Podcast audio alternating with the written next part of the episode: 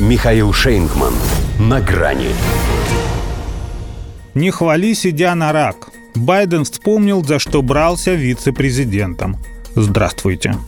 На грани. На митинге в Бостоне обошлось без обидных выкриков из зала. Обзывать идиотом Джо Байдену было некого. Это, видимо, и сыграло с ним злую шутку. Расслабился и подтвердил старое правило. Если нет дураков, ими становимся мы сами. Конец цитаты. Прочитал он в стиле суфлера вместе с текстом еще и техническую подсказку. Впрочем, здесь этот статус был ему очень даже в тему. Он же вещал о стремлении победить в Соединенных Штатах рак, иными словами, сделать рак. А делать по-английски «do». Онкология не проводит различий, ей все равно республиканец вы или демократ. Хотя я на ее месте знал бы, как расставить приоритеты. Продолжил Джо про себя, подумав, что на пару они сумели бы защитить демократию от внутренних террористов и прочих полуфашистов. Но вслух предложил бороться с этой напастью всем вместе, невзирая на политические разногласия, чтобы за ближайшие 25 лет сократить смертность от нее на 50%. Только чур под его руководством. Потому что он ставил себе ровно такую же задачу и на такой же срок, еще когда был вице-президентом.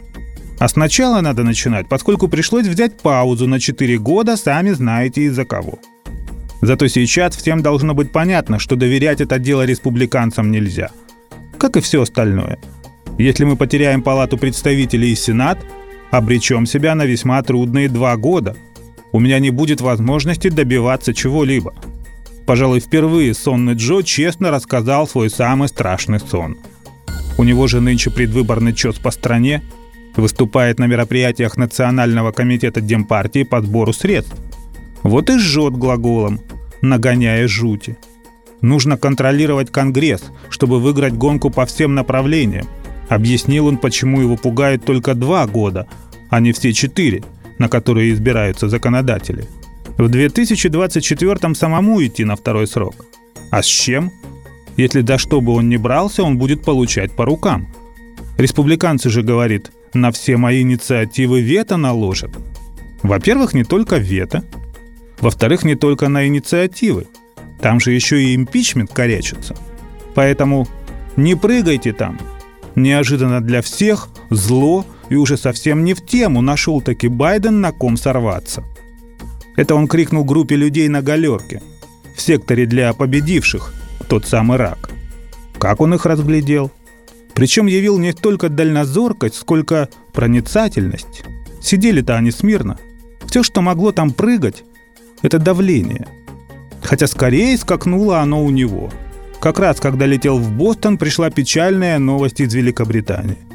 Нет, не про кончину Елизаветы II. Это бог с ней. Гораздо трагичней, что на ее похороны ему придется поехать без охраны, свиты и своего лепшего друга, телесуфлера. В Лондоне даже для президента США отказались сделать исключение. Взять с собой можно только жену. Впрочем, ему больше никто и не нужен – когда заиграет траурная музыка, ему будет кого пригласить на танец. До свидания.